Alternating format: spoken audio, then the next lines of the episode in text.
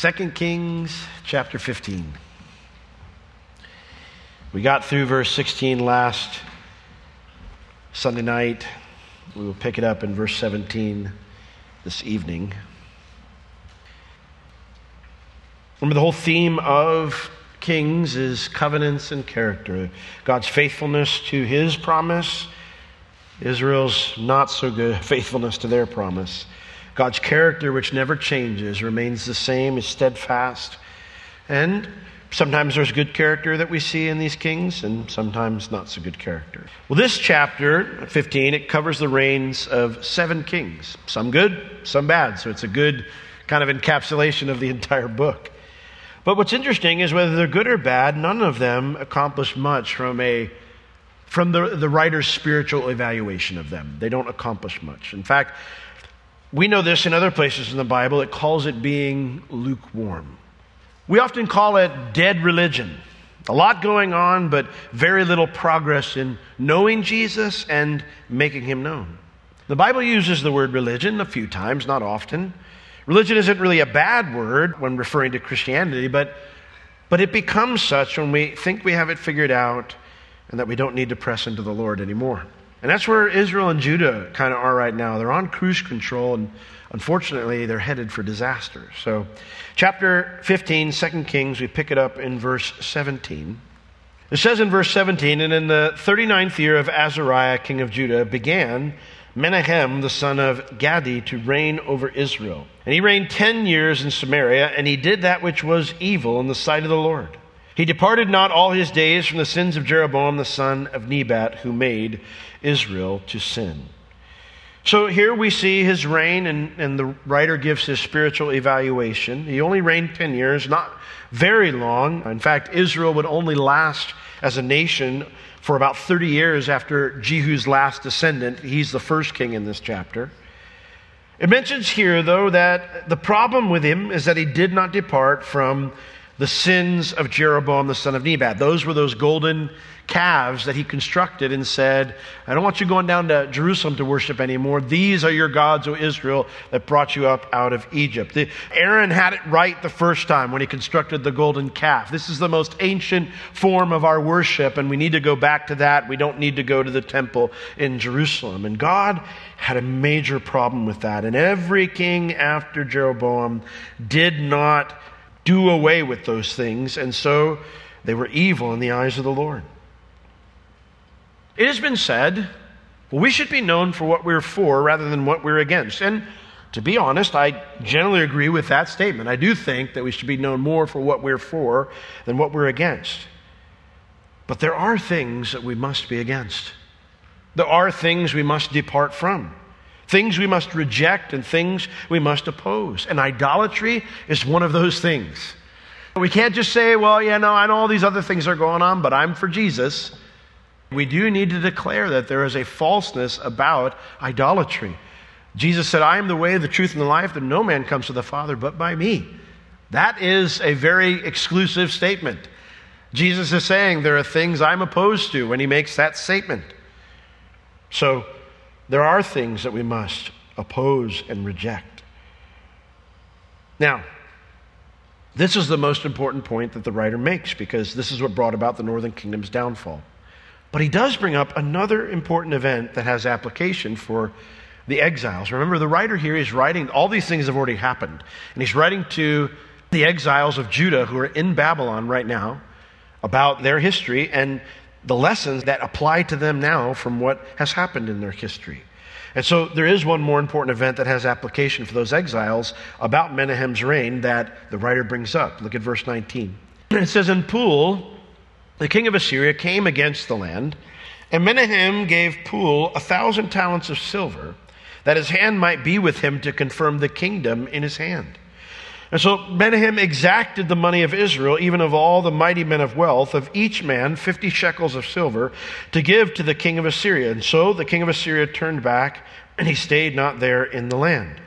And the rest of the acts of Menahem and all that he did, are they not written in the book of the Chronicles of the kings of Israel? Menahem slept with his fathers, and Pekahiah, his son, reigned in his place. Now, there is some debate on who this guy Pul is, but most believe that this is the Babylonian name for the Assyrian king Tiglath-Pileser III. Tiglath-Pileser III is considered to be the ruler who changed Assyria from a kingdom into an empire. His reforms immediately made Assyria strong after years of mediocrity in the region. He eventually became the first king to rule over both Assyria and Babylon. Two years into his reign, he invades the Middle East and he conquers all of Syria, the country to the north of Israel, conquers all of Phoenicia, the country to the northwest of Israel, and then he sets his sights on the promised land. Now, what's crazy is, just a couple chapters ago, just a few years prior to this point, when Jeroboam II was king of Israel, most of that region was under Israeli control. They ruled over all of that. So something must have happened during Israel's civil wars in the last chapter that allowed Syria to break free. Well, Syria breaks free, but there's still a very weakened Syria. And so Tiglath-Pileser crushes a very weak Syria. And when that happened, rather than go meet the king of Assyria in battle, Menahem makes Tiglath-Pileser a proposal. I'll become your vassal and pay a, you a hefty tribute for the small price of you officially recognizing my reign. Now, why was that a problem? Well, remember, we've seen coup after coup after coup in this chapter. None of these guys had stable reigns, and none of these guys had the full support of the people. In fact, this guy in particular, remember what he did when he seized the throne? He was opposed by an entire tribe, the tribe of Ephraim. And when they came out to fight him, he didn't just defeat them and then decide, okay, I'm the king, you guys need to listen to me. He went into all their cities and he wiped out everyone man, woman, child. This was not a loved king. This was not a king who had a lot of support. And so he looks at this rather than something that is a danger to the nation, he looks at it as an opportunity to strengthen his rule. And so he says, I'll be your vassal. I'll be loyal to you. I'll pay a hefty tribute. Just declare that I'm the official king of Israel. Put your support behind me. And it works. It says that the king of Assyria turned back and did not stay there in the land. Well, how did he get this money? It tells us in verse 20 that he exacted the money from Israel, even of all the mighty men of wealth, of each man 50 shekels of silver to give to the king of Assyria. That's 37 tons of silver. A thousand talents, 37 tons of silver. Well, this agreement accomplishes the same thing as a conquest for Assyria, but without the bloodshed. So the king of Assyria thinks this is a win win. Menahem thinks it's a win win because he doesn't plan to take the money from the royal treasury. He's going to take it from all the wealthy people in Israel. And so, with the threat of Assyrian support, he could make the people do whatever he wanted to. I'll threaten you if you, if you don't pay this tax I'm putting upon all the wealthy people. He says, then the king of Assyria, he's in charge now. He'll, he'll deal with you. He recognizes me. I've got all the support of the Assyrian army behind me. And so, even the wealthy and influential people in his nation had to bow the knee and pay this special tax. At the rate that Menahem set, 50 shekels a person to get to 37 tons of silver, it would take 60,000 wealthy individuals to provide for his pledge. Now, 60,000 wealthy people in a country that's not that big. That's how prosperous Israel had been during this time period. Many were living a wealthy life. But that doesn't mean they were walking with the Lord. And this would not keep Israel away forever. In fact, the prophet Hosea, who was preaching during this time, he said in Hosea chapter 5, verse 13, he predicts that this short sighted plan will fail in the future. He says in Hosea 5:13, when Ephraim saw his weakness and Judah saw his wound, then went Ephraim to the Assyrian and sent to King Jareb, yet could he not heal you nor cure you of your wound. This was not the answer for you, Menahem. That was another name for Menahem. So when Menahem dies, he leaves all this baggage behind for his son to deal with, and as a result, his son does not reign very long. Look at verse 23. In the 50th year of Azariah, king of Judah, Pekahiah, the son of Menahem, began to reign over Israel in Samaria, and he reigned two years. And he did that which was evil in the sight of the Lord. He did not depart from the sins of Jeroboam, the son of Nebat, who made Israel to sin. Why did he only reign for that short a time? Verse 25 tells us. But Pekah the son of Remaliah, a captain of his, conspired against him and smote him in Samaria in the palace of the king's house. It's not surprising that an opposing faction decides to act so soon into this transfer of power, just two years. And yet, what's interesting here is the Bible tells us that Pekahiah wasn't at the whim of fate. He wasn't at the whim of a people who didn't like his father. He wasn't at the whim of his father's legacy. He had his own choice to make about whether he was going to follow the Lord or whether he would not. And the Bible tells us he did that which was evil in the eyes of the Lord, which means he did have a chance in those two years to change things. He could have been a godly king. He could have repented. He could have experienced God's blessing in his life, but he chose not to. I know that there are some of you here tonight that you're going through it. I know that, that you may look out and you go, man, look at that family or that couple or that guy or that gal. And, you know, they're doing so well and their lives seem so blessed. And, you know, they don't seem like they're going through a lot. And, man, it just feels like I've got thing after thing after thing after thing. There are people at our church who they, you know, they call me up and, and I'll get off the phone with them and praying with them. And I say, Lord, Lord, they just need a break. Lord, just give them, give them a respite from all the hardship they're going through, all the, the difficulties that life seems to be throwing at them. I realize that, that a lot of us are in different places. Some of us are going through right now. Some of you, you're going through rough marriage situations. You got kids who aren't walking with the Lord, or, or your work situation, your financial situation is really rough. I get it. But there is a truth that exists no matter where we are on that spectrum, and it's this that no matter what situation you've been dealt with and dealt in life, you always have the choice to follow the Lord. Always. You always have the choice to follow the Lord or to do things your own way. Always. You know, I think of that moment in John chapter 6 where Jesus is in the synagogue in Capernaum and he's, he's teaching the, the people, and they've come to him because they they just they were fed yesterday, miraculously fed. They got a free meal yesterday, and they're back for more food. And Jesus explains to me, he says, Listen, he goes, I know why you're here. He goes, but you need something more. And it's not that the Lord couldn't do that. It's not the Lord even didn't want to do that. But he goes, You need something more. I'm the bread of life. He who believes in me, you know, all that will be satisfied. All of that, all that need will be met, the biggest need that you have. And so they're, they're kind of hemming and hawing because they're trying to get him to do another miracle. And, and finally, Jesus says, Listen, he goes, he goes You want a meal? Unless you eat my flesh and drink my blood, you're not going to be able to get into heaven.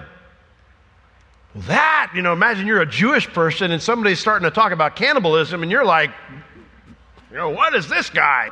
And of course, Jesus is, is not telling them to eat his literal body and his literal blood. He's certainly not talking about communion because that hadn't even been instituted yet. But the idea is do you understand? You, you need me. You need the, I'm the bread of life. You need to start munching on, on that. You need to start giving your life to me.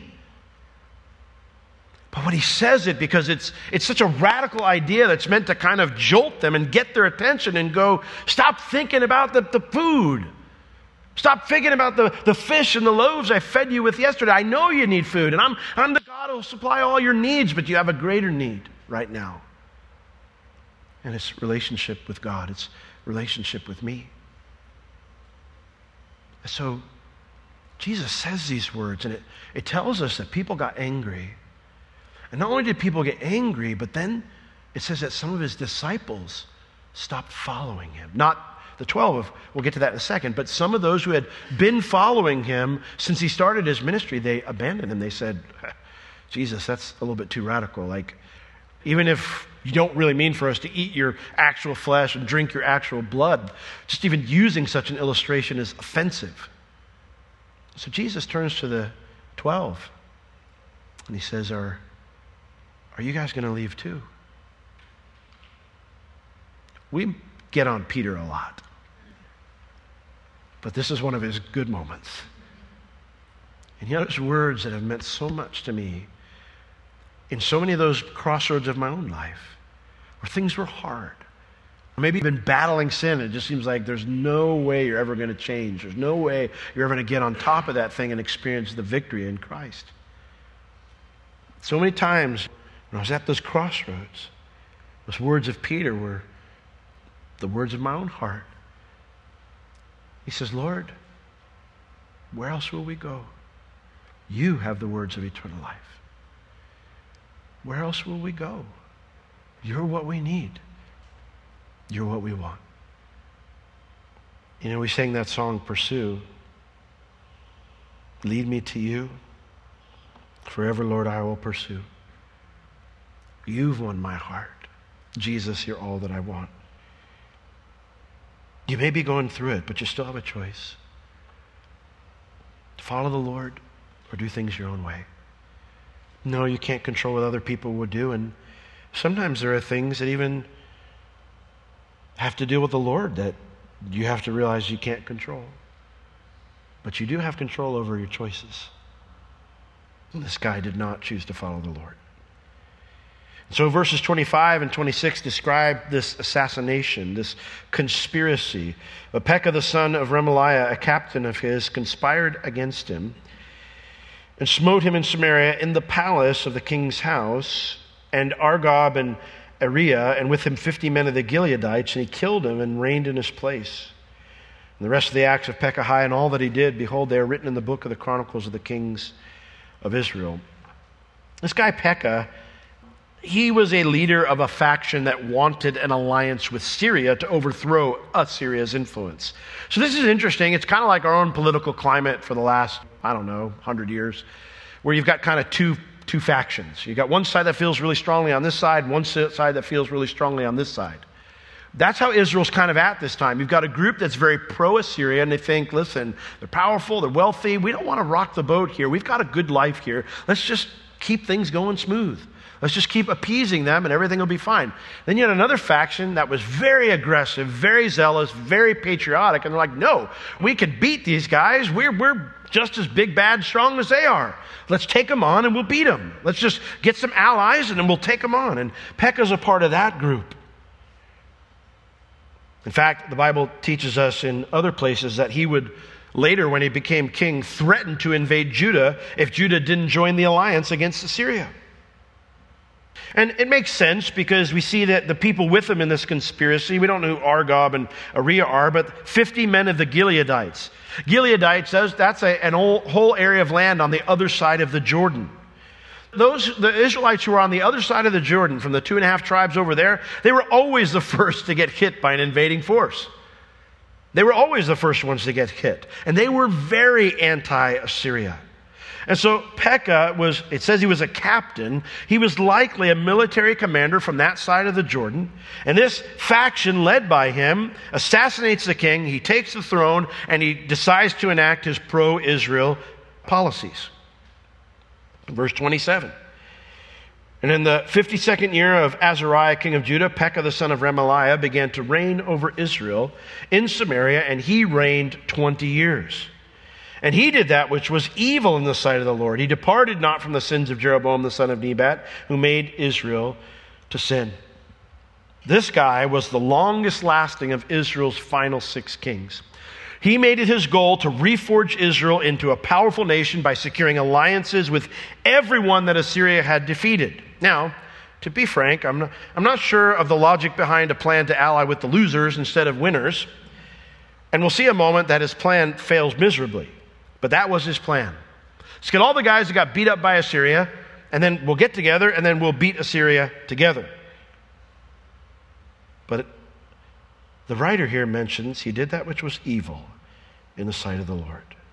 When you read Isaiah the prophet, he ministered during the time when Pekah was king. You read some of the other prophets who were writing during the time that he was king, and you can see from their words that the nation felt pride once again under Pekah. He revived the old bitterness against Judah.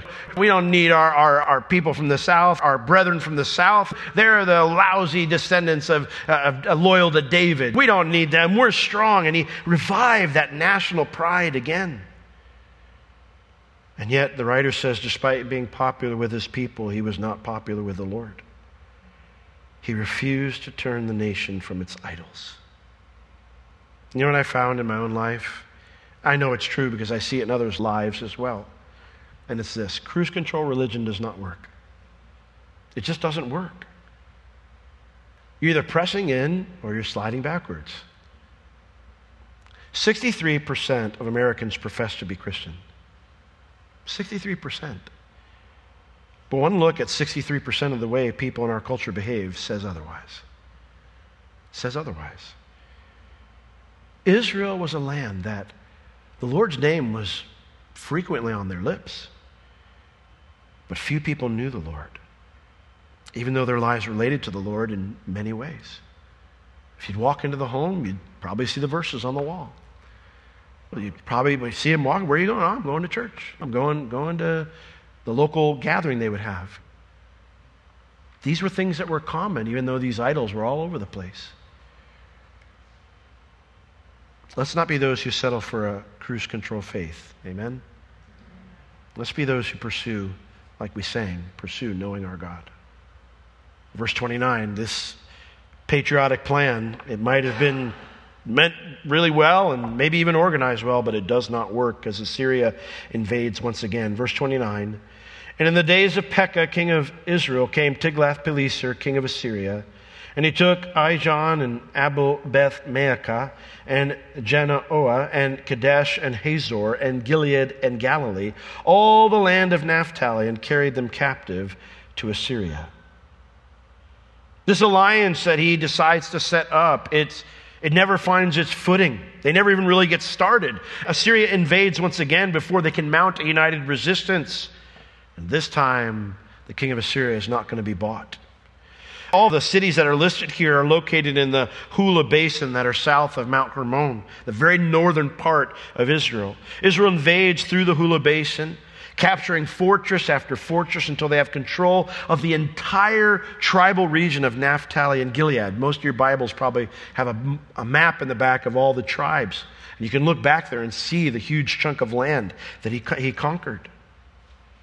And then it tells us that he carried them. So these cities, these tribal lands that he conquered, he carried those people away captive into Assyria. One of the reasons that Tiglath-Pileser became so successful is that he instituted a new policy of how he dealt with conquered nations. And his policy was this when we conquer a nation, we're not just going to rule over them. We're going to deport those nationals to Assyria, and then we're going to import Assyrians into the conquered region. And his thought was is as we intermingle all these people groups, they will lose their identity, making them less likely to rebel. It worked. In fact, the Babylonians adopted the policy when they became the dominant force in the region. This is something that you would see over and over again. The Romans even used it after they destroyed Jerusalem in 70 AD. But even though this was a political plan, ultimately this was more about God's judgment than Assyria's strategy. Turn to Deuteronomy 28 with me. Deuteronomy is the fourth book from the beginning of the Old Testament, or sorry, fifth book. Deuteronomy 28, a very long chapter. We're going to look at verses 63 and 64. Deuteronomy 28, verses 63 and 64. Now, in this long chapter, God makes a promise to his people, not one we usually like to hang on the fridge. And his promise is this I'm going to ratchet up the pressure if you refuse to respond to lesser disciplines. And so it's, it'll start with one thing. And God says, and if you don't repent when I allow this to happen, I'm going to ratchet the pressure up a little bit. If you don't respond to that and repent, I'm going to ratchet the pressure up a little bit more, and a little bit more, and a little bit more if, if I can't get your attention through these other things. Well, when we get to verses 63 and 64, we're pretty much at the end, which means well, let's just read it Deuteronomy 28, verses 63 and 64. And it shall come to pass that as the Lord rejoiced over you to do you good and to multiply you, so the Lord will re- rejoice over you to destroy you and to bring you to nothing. And you shall be plucked from off the land where you go to possess it. And the Lord shall scatter you among all people, from the one end of the earth even unto the other. And there you shall serve other gods which neither you nor your fathers have known, even wood and stone.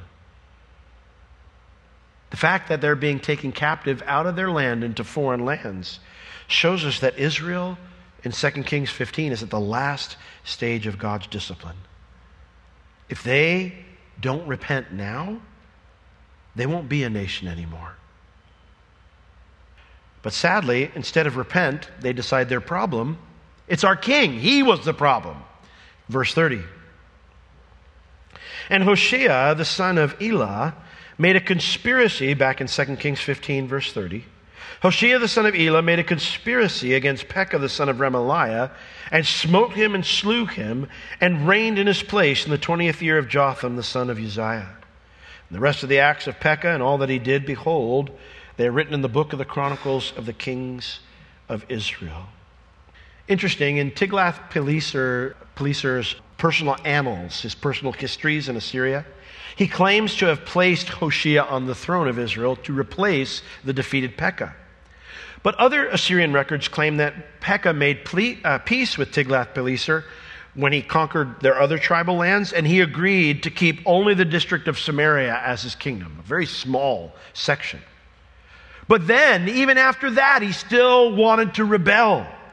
He entered into a treaty with the kingdom of Tyre, and they both stopped paying their tribute. So Tiglath-Pileser sent another army down to put down the rebellion, but Hoshea, this guy, convinced the commander, the king didn't even come of Assyria, didn't think Israel was that big of a problem this time. But Hoshea convinced the commander, I can handle the problem myself. I can kill him, and I'll take his place, and I'll be loyal. And so Hoshea leads a successful coup, becoming the new king with Tiglath-Pileser's approval. And thus, with Hoshea on the throne, Israel's last king begins his rule. The nation now at this point is one small little district. It's but a fragment of what it used to be. But there's always hope if they will repent. That's the same hope that you, you and I, that any of us have, no matter how far astray we've gone or how awful this situation is. If you're still breathing, there's still hope to repent if you repent. I've talked to people sometimes and they'll say, You don't, you don't know what my life has been like, Pastor Will. I, I don't think I have a chance at redemption. And you know, hmm, there's something I'm, I'm noticing. I've noticed a shift in the culture the last 10, 15 years. It used to be, used to be, at least it seemed like to me, that there was less, people were less quick to just write someone off forever. But this is what I've been hearing in the last 10 to 15 years. He doesn't deserve a chance at redemption. That guy did such awful things, he doesn't deserve a second chance. I don't care how he's changed. I don't, I don't care. This is what he did in the past. And, and you know, I, I realize I'm throwing a, you know, a, a pop culture term out there, but the idea of cancel culture, you know? Of dredging up something from someone's past and saying, ah, you know, we, this is someone that none of us can even ever, ever, you know, even be in the same room with anymore because they're the scum of the earth now. There is a pride that has entered into our culture. We are ready to look at someone else and say, There's no redemption for you.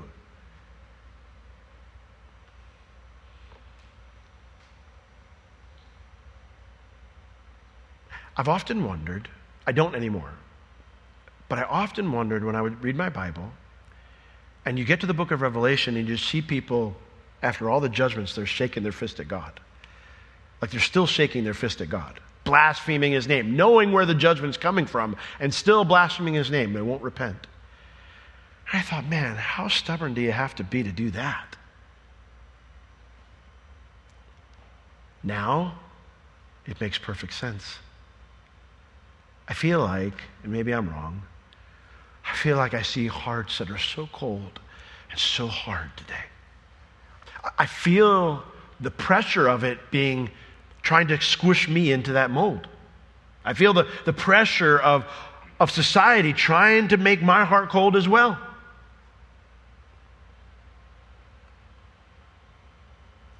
But there is always hope.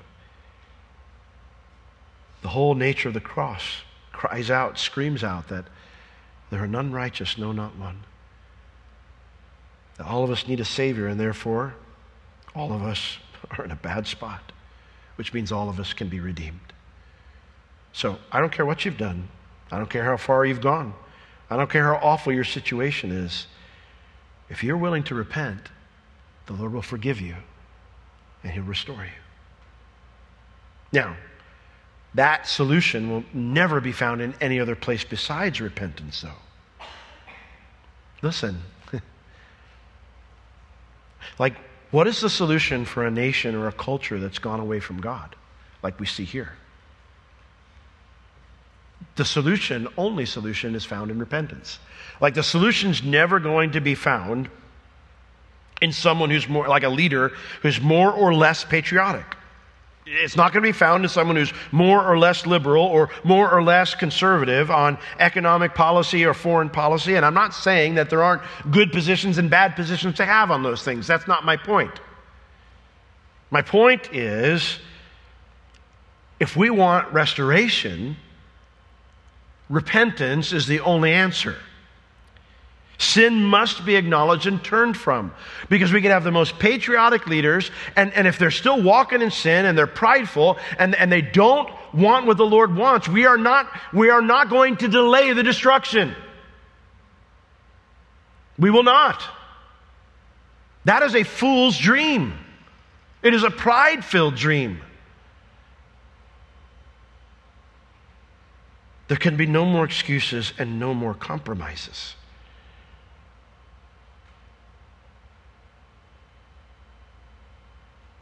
Now, we don't get to Hoshea's story yet to see what kind of king he will become because there's a few Judean kings we need to talk about first. So we're going to get to that one as we close out this chapter in verse 32 before we get to chapter 17 where we see what happens with Hoshea. So we shift. I know we're shifting gears here. We're going to move to verse 32, the kingdom of Judah here. It says, In the second year of Pekah, the son of Remaliah, king of Israel, began Jotham, the son of Uzziah, king of Judah, to reign. Five and twenty years old was he when he began to reign, and he reigned sixteen years in Jerusalem. And his mother's name was Jerusha, the daughter of Zadok. Now, we already know when we covered Uzziah that Jotham, his son, co reigns with his dad for 10 years because of his dad's leprosy. Remember? He went into the temple and saying, I can be, do all the things a priest can do. And as soon as he got into the holy place, the Lord struck him with leprosy. So he could no longer really fulfill his public duties as king, so his son was raised to the throne and co reigned with him for 10 years. He only reigns by himself for a few years. Now, Judah is also incredibly prosperous during this time. So this guy inherits an incredibly prosperous king. He inherits an incredible legacy because the people had looked to Uzziah as the reason for their prosperity, even when he'd been struck by leprosy. So now that this guy's gone, is Jotham going to be up to the task of maintaining this prosperity on his own? We'll see. But what's interesting is when we look at Ahaziah and then Uzziah and Jotham, the testimony of God is verse 34. And he did that which was right in the sight of the Lord. All of these guys are declared to be righteous kings. They're not idolaters. But the Bible also keeps making the comment but they didn't they weren't great lovers of God like David was. And so it says here in verse 34 that he did that which was right in the eyes of the Lord. He did according to all that his father Uzziah had done. So while the nation continued to prosper, eh, prosper economically, the truth is, we know from reading the book of Isaiah, Isaiah was very involved in Jotham's reign. We know that while it prospered economically, it had grown rotten spiritually. And what's interesting is that God actually used Uzziah's death as a wake up call to Isaiah so that he could see past the prosperity to the problems that existed in the nation. Look at Isaiah chapter 1 with me. Isaiah received his calling from the Lord, the Bible tells us, in the year King Uzziah died. He was a prophet of God prior to that, but he received this special calling when Uzziah died. And it's almost like, like Isaiah saying, until our great king died, I don't think I really saw the Lord.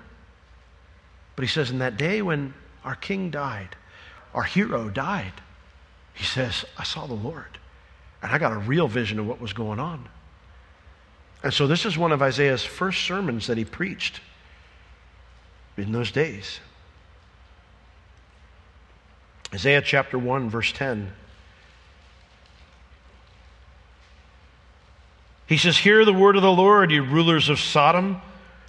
I've never started a sermon that way. never. That is not that is not the advice included in the book How to Win Friends and Influence People. Hear the word of the Lord, you rulers of Sodom. Give ear unto the law of our God, you people of Gomorrah. And they ask a question To what purpose, is the Lord asking, to what purpose is the multitude of your sacrifices unto me? What do you mean, what purpose is uh, all the sacrifices we bring to you? God, you told us to bring them. To what purpose is the multitude of your sacrifices unto me? Says, well, why are you bringing them? I'm full of the burnt offerings of rams and the fat of fed beasts. I do not delight in the blood of bulls or of lambs or of he goats. He says, You do all these things. And he goes, I'm nauseous. like, you know, the idea is I'm glutted. I, I, it's so much. I just, if that's all you're bringing to me is food, I'm done. When you come to appear before me, who has required this at your hand that you trample my courts? Bring no more empty oblations, empty offerings. You're going through the form, the function, but there's no heart behind it. Incense is an abomination to me. The new moons, the Sabbaths, those were their feasts, the calling of assemblies. He says, I can't away with it. They can't be over quick enough for me. It is iniquity. Even your solemn meeting, it's iniquity. Your new moons, your appointed feasts, my soul hates. They are a trouble unto me. I am weary to bear them. And when you spread forth your hands, he says, I will hide my eyes from you. Yea, when you make many prayers, I will not listen because your hands are full of blood. I think, I think Lot would be a, pa- a popular pastor today. I do. I think Lot would have a big church. I think Lot would fit in very well with church culture. And so Isaiah says this wash you, make you clean, put away the evil of your doings from before my eyes, cease to do evil, learn to do well, seek justice. Relieve the oppressed, judge the fatherless, plead for the widow. Come now, let's reason together, says Lord. Don't just bring an offering, let's talk. Don't just burn the incense, let's talk. Let me deal with your sins, because though your sins be as scarlet, they shall be white as snow. Though they be red like crimson, they shall be as wool. If you be willing and obedient, you shall eat the good of the land. But if you refuse and rebel, you shall be devoured with the sword. For the mouth of the Lord has spoken it. How has the faithful city become a harlot? It was full of justice, righteousness lodged in it, but now murderers. My silver has become dross, your wine is mingled with water. Your princes are rebellious and companions of thieves. Everyone loves bribes and follows after rewards. They do not judge the fatherless, neither does the cause of the widow come unto them. Well, Isaiah woke up. As you read in Romans, time is now past to wake up. We can't just keep it on cruise control, go through the motions, do all the things, check all the boxes. Did Uzziah's death and Isaiah's prophecies wake up Uzziah's son Jotham when he became king? The answer seems to be no. For all he did that was right in the sight of the Lord. He didn't get involved in idolatry. He only did according to all that his father Uzziah had done. In other words, he was not like David. Jotham was much more like his dad. He tells us, verse 35, howbeit the high places were not removed. The people sacrificed, they burned incense still in the high places. He did build the higher gate of the house of the Lord. He compromised on the high places, which continued to foster a kind of an attitude of, I worship God in my own way. That mindset that was among God's people, he allowed it to continue. It does say that he built the higher gate of the house of the Lord. Uh, that word there for built, it means not to construct, but to develop buildings that already exist. So most people believe this means he beautified that section of the temple. The higher gate's on the north side, which would have faced his palace.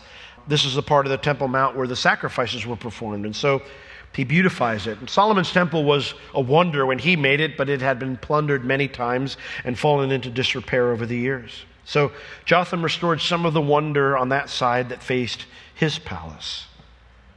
But that's really the best you could say about what he did. Verse 36. Now, the rest of the acts of Jotham and all that he did, are they not written in the book of the Chronicles of the Kings of Judah?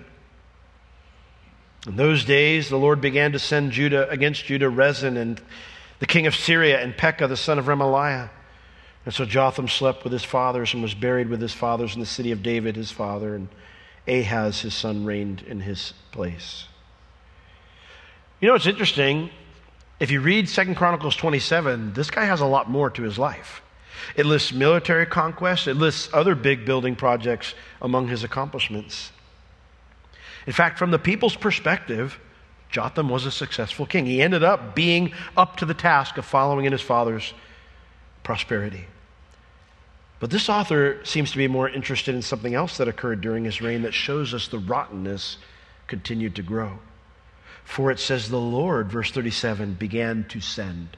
It's not that they started getting invaded by these other nations, the Lord began to send them. In other words, whereas Israel's at the final stage, the northern kingdom's at the final stage of God trying to get their attention, now they're starting to get close to the final stage. He's allowing, in, God's allowing invasions to occur as these opening stages of God's final discipline. Isaiah tells us that Pekah threatened to invade Judah with his Syrian allies. And so, despite Israel's weakened state and Judah's prosperity, you would think that, that they would be able to handle that. But in, no, it created quite the stir in Judah. Everybody was worried about it. Everyone was talking about what are we going to do? If Syria and Israel allies against us, what are we going to do? And that's exactly what God wanted so that they would cry out to Him for help. But sadly, when Jotham closes out his reign, he does not lead Judah in crying out to God for help. And so the threats become more serious. Now, Kings doesn't tell us this, but something must have happened to Jotham around this time because his son Ahaz becomes co regent with him around the age of 11 or 12. Now, Ahaz, you know, you think, man, 11 or 12 year old has like a political platform? Yeah. These guys were, they were trained in this from when they were very young. They had lots of opinions and lots of ideas of how the kingdom should be run. And Ahaz was very pro Assyria. He believed that Judah allying with Assyria were the solution to the problem of Israel and Syria's threats. And so, as Jotham dies, Judah continues to decline spiritually, where all the politics are becoming the most important thing and not their relationship with God. When Ahaz comes to the kingdom and sits on the throne, it's going to be all about that stuff. Ahaz was not a godly king. He will be the first wicked king, idolatrous king that Judah has had in a very long time. Well, what about your faith, my faith? Are we on cruise control? Turn to Ephesians 5 with me, and I want to close with this section of Scripture, verses 1 through 17 in Ephesians 5. Paul has just told the Ephesians to not grieve the Holy Spirit so instead, he says in verse 1 of chapter 5, Therefore, be followers of God as dear children, and walk in love, as Christ also has loved us, and has given himself for us an offering and a sacrifice to God for a sweet smelling Savior. Jesus has done so much for us, has he not? Paul says, Follow him, walk in love. But fornication and all uncleanness or covetousness, let it not be once named among you as become saints. Neither filthiness, nor foolish talking, nor jesting. Doesn't mean honest, uh, sarc- nice. How, is there nice sarcasm? Yeah. You know what I'm talking about. It's not that meanness, it's not that, that foulness to it. which are not proper, but rather, let's be people who are giving thanks. For this you know that no whoremonger, no unclean person, no covetous man who is an idolater has any inheritance of the kingdom of Christ and of God. Don't let any man deceive you with empty words, for because of these things comes the wrath of God upon the children of disobedience, unbelievers. You're not an, unbeliever, you're a believer. Therefore, do not be partakers with them. For you were sometimes darkness, but now are you light in the Lord. Walk as children of light. For the fruit of the Spirit is in all goodness and righteousness and truth, proving what is acceptable unto the Lord, and have no fellowship with the unfruitful works of darkness, but rather reprove them. For it is a shame even to speak of those things which are done by them in secret. But all things that are reproved are made manifest by the light, for whatsoever does make manifest is light. Wherefore, here it is, which is why he says, is why the scriptures tell us, Awake, you that sleep, and arise from the dead, that, and Christ shall give you light. Wake up. The scriptures continually tell us to wake up. Don't just set it on cruise control. Wake up. See then that you walk circumspectly. The word there means carefully, not like fools, but as wise, redeeming the time, because the days are evil. Wherefore, do not be unwise, but understanding what the will of the Lord is. If the Lord's been sending you wake up calls, wake up. Don't hit the snooze button. Wake up. Let's not be un- unwise like so many in this chapter for both the nation of Israel and Judah were. Let's redeem the time. Let's wake up and press into Jesus. Let's all stand. Lord, what a wonderful command that you give to us to wake up. And Lord, maybe there are some here tonight who've they've been hitting the snooze button. Lord, it's so easy. In fact, I know I don't have to do anything to to just start sliding backwards. It's just the default setting. So, Lord, we, we have to walk carefully, conduct our lives carefully. We have to think about what we're doing. So, Lord, we make that decision tonight to not remain on cruise control, but to take, get up, take the wheel, think about what we're doing, and then to look to you to lead us to act on what you've called us to do, to listen to what you're saying. Or let it not come to a place where we have to have something die in our life for it to get our attention, like it did for Isaiah. Lord, grab our hearts. Lord, I pray that none would leave here tonight without responding to whatever it is that you're speaking to them. In Jesus' name, amen.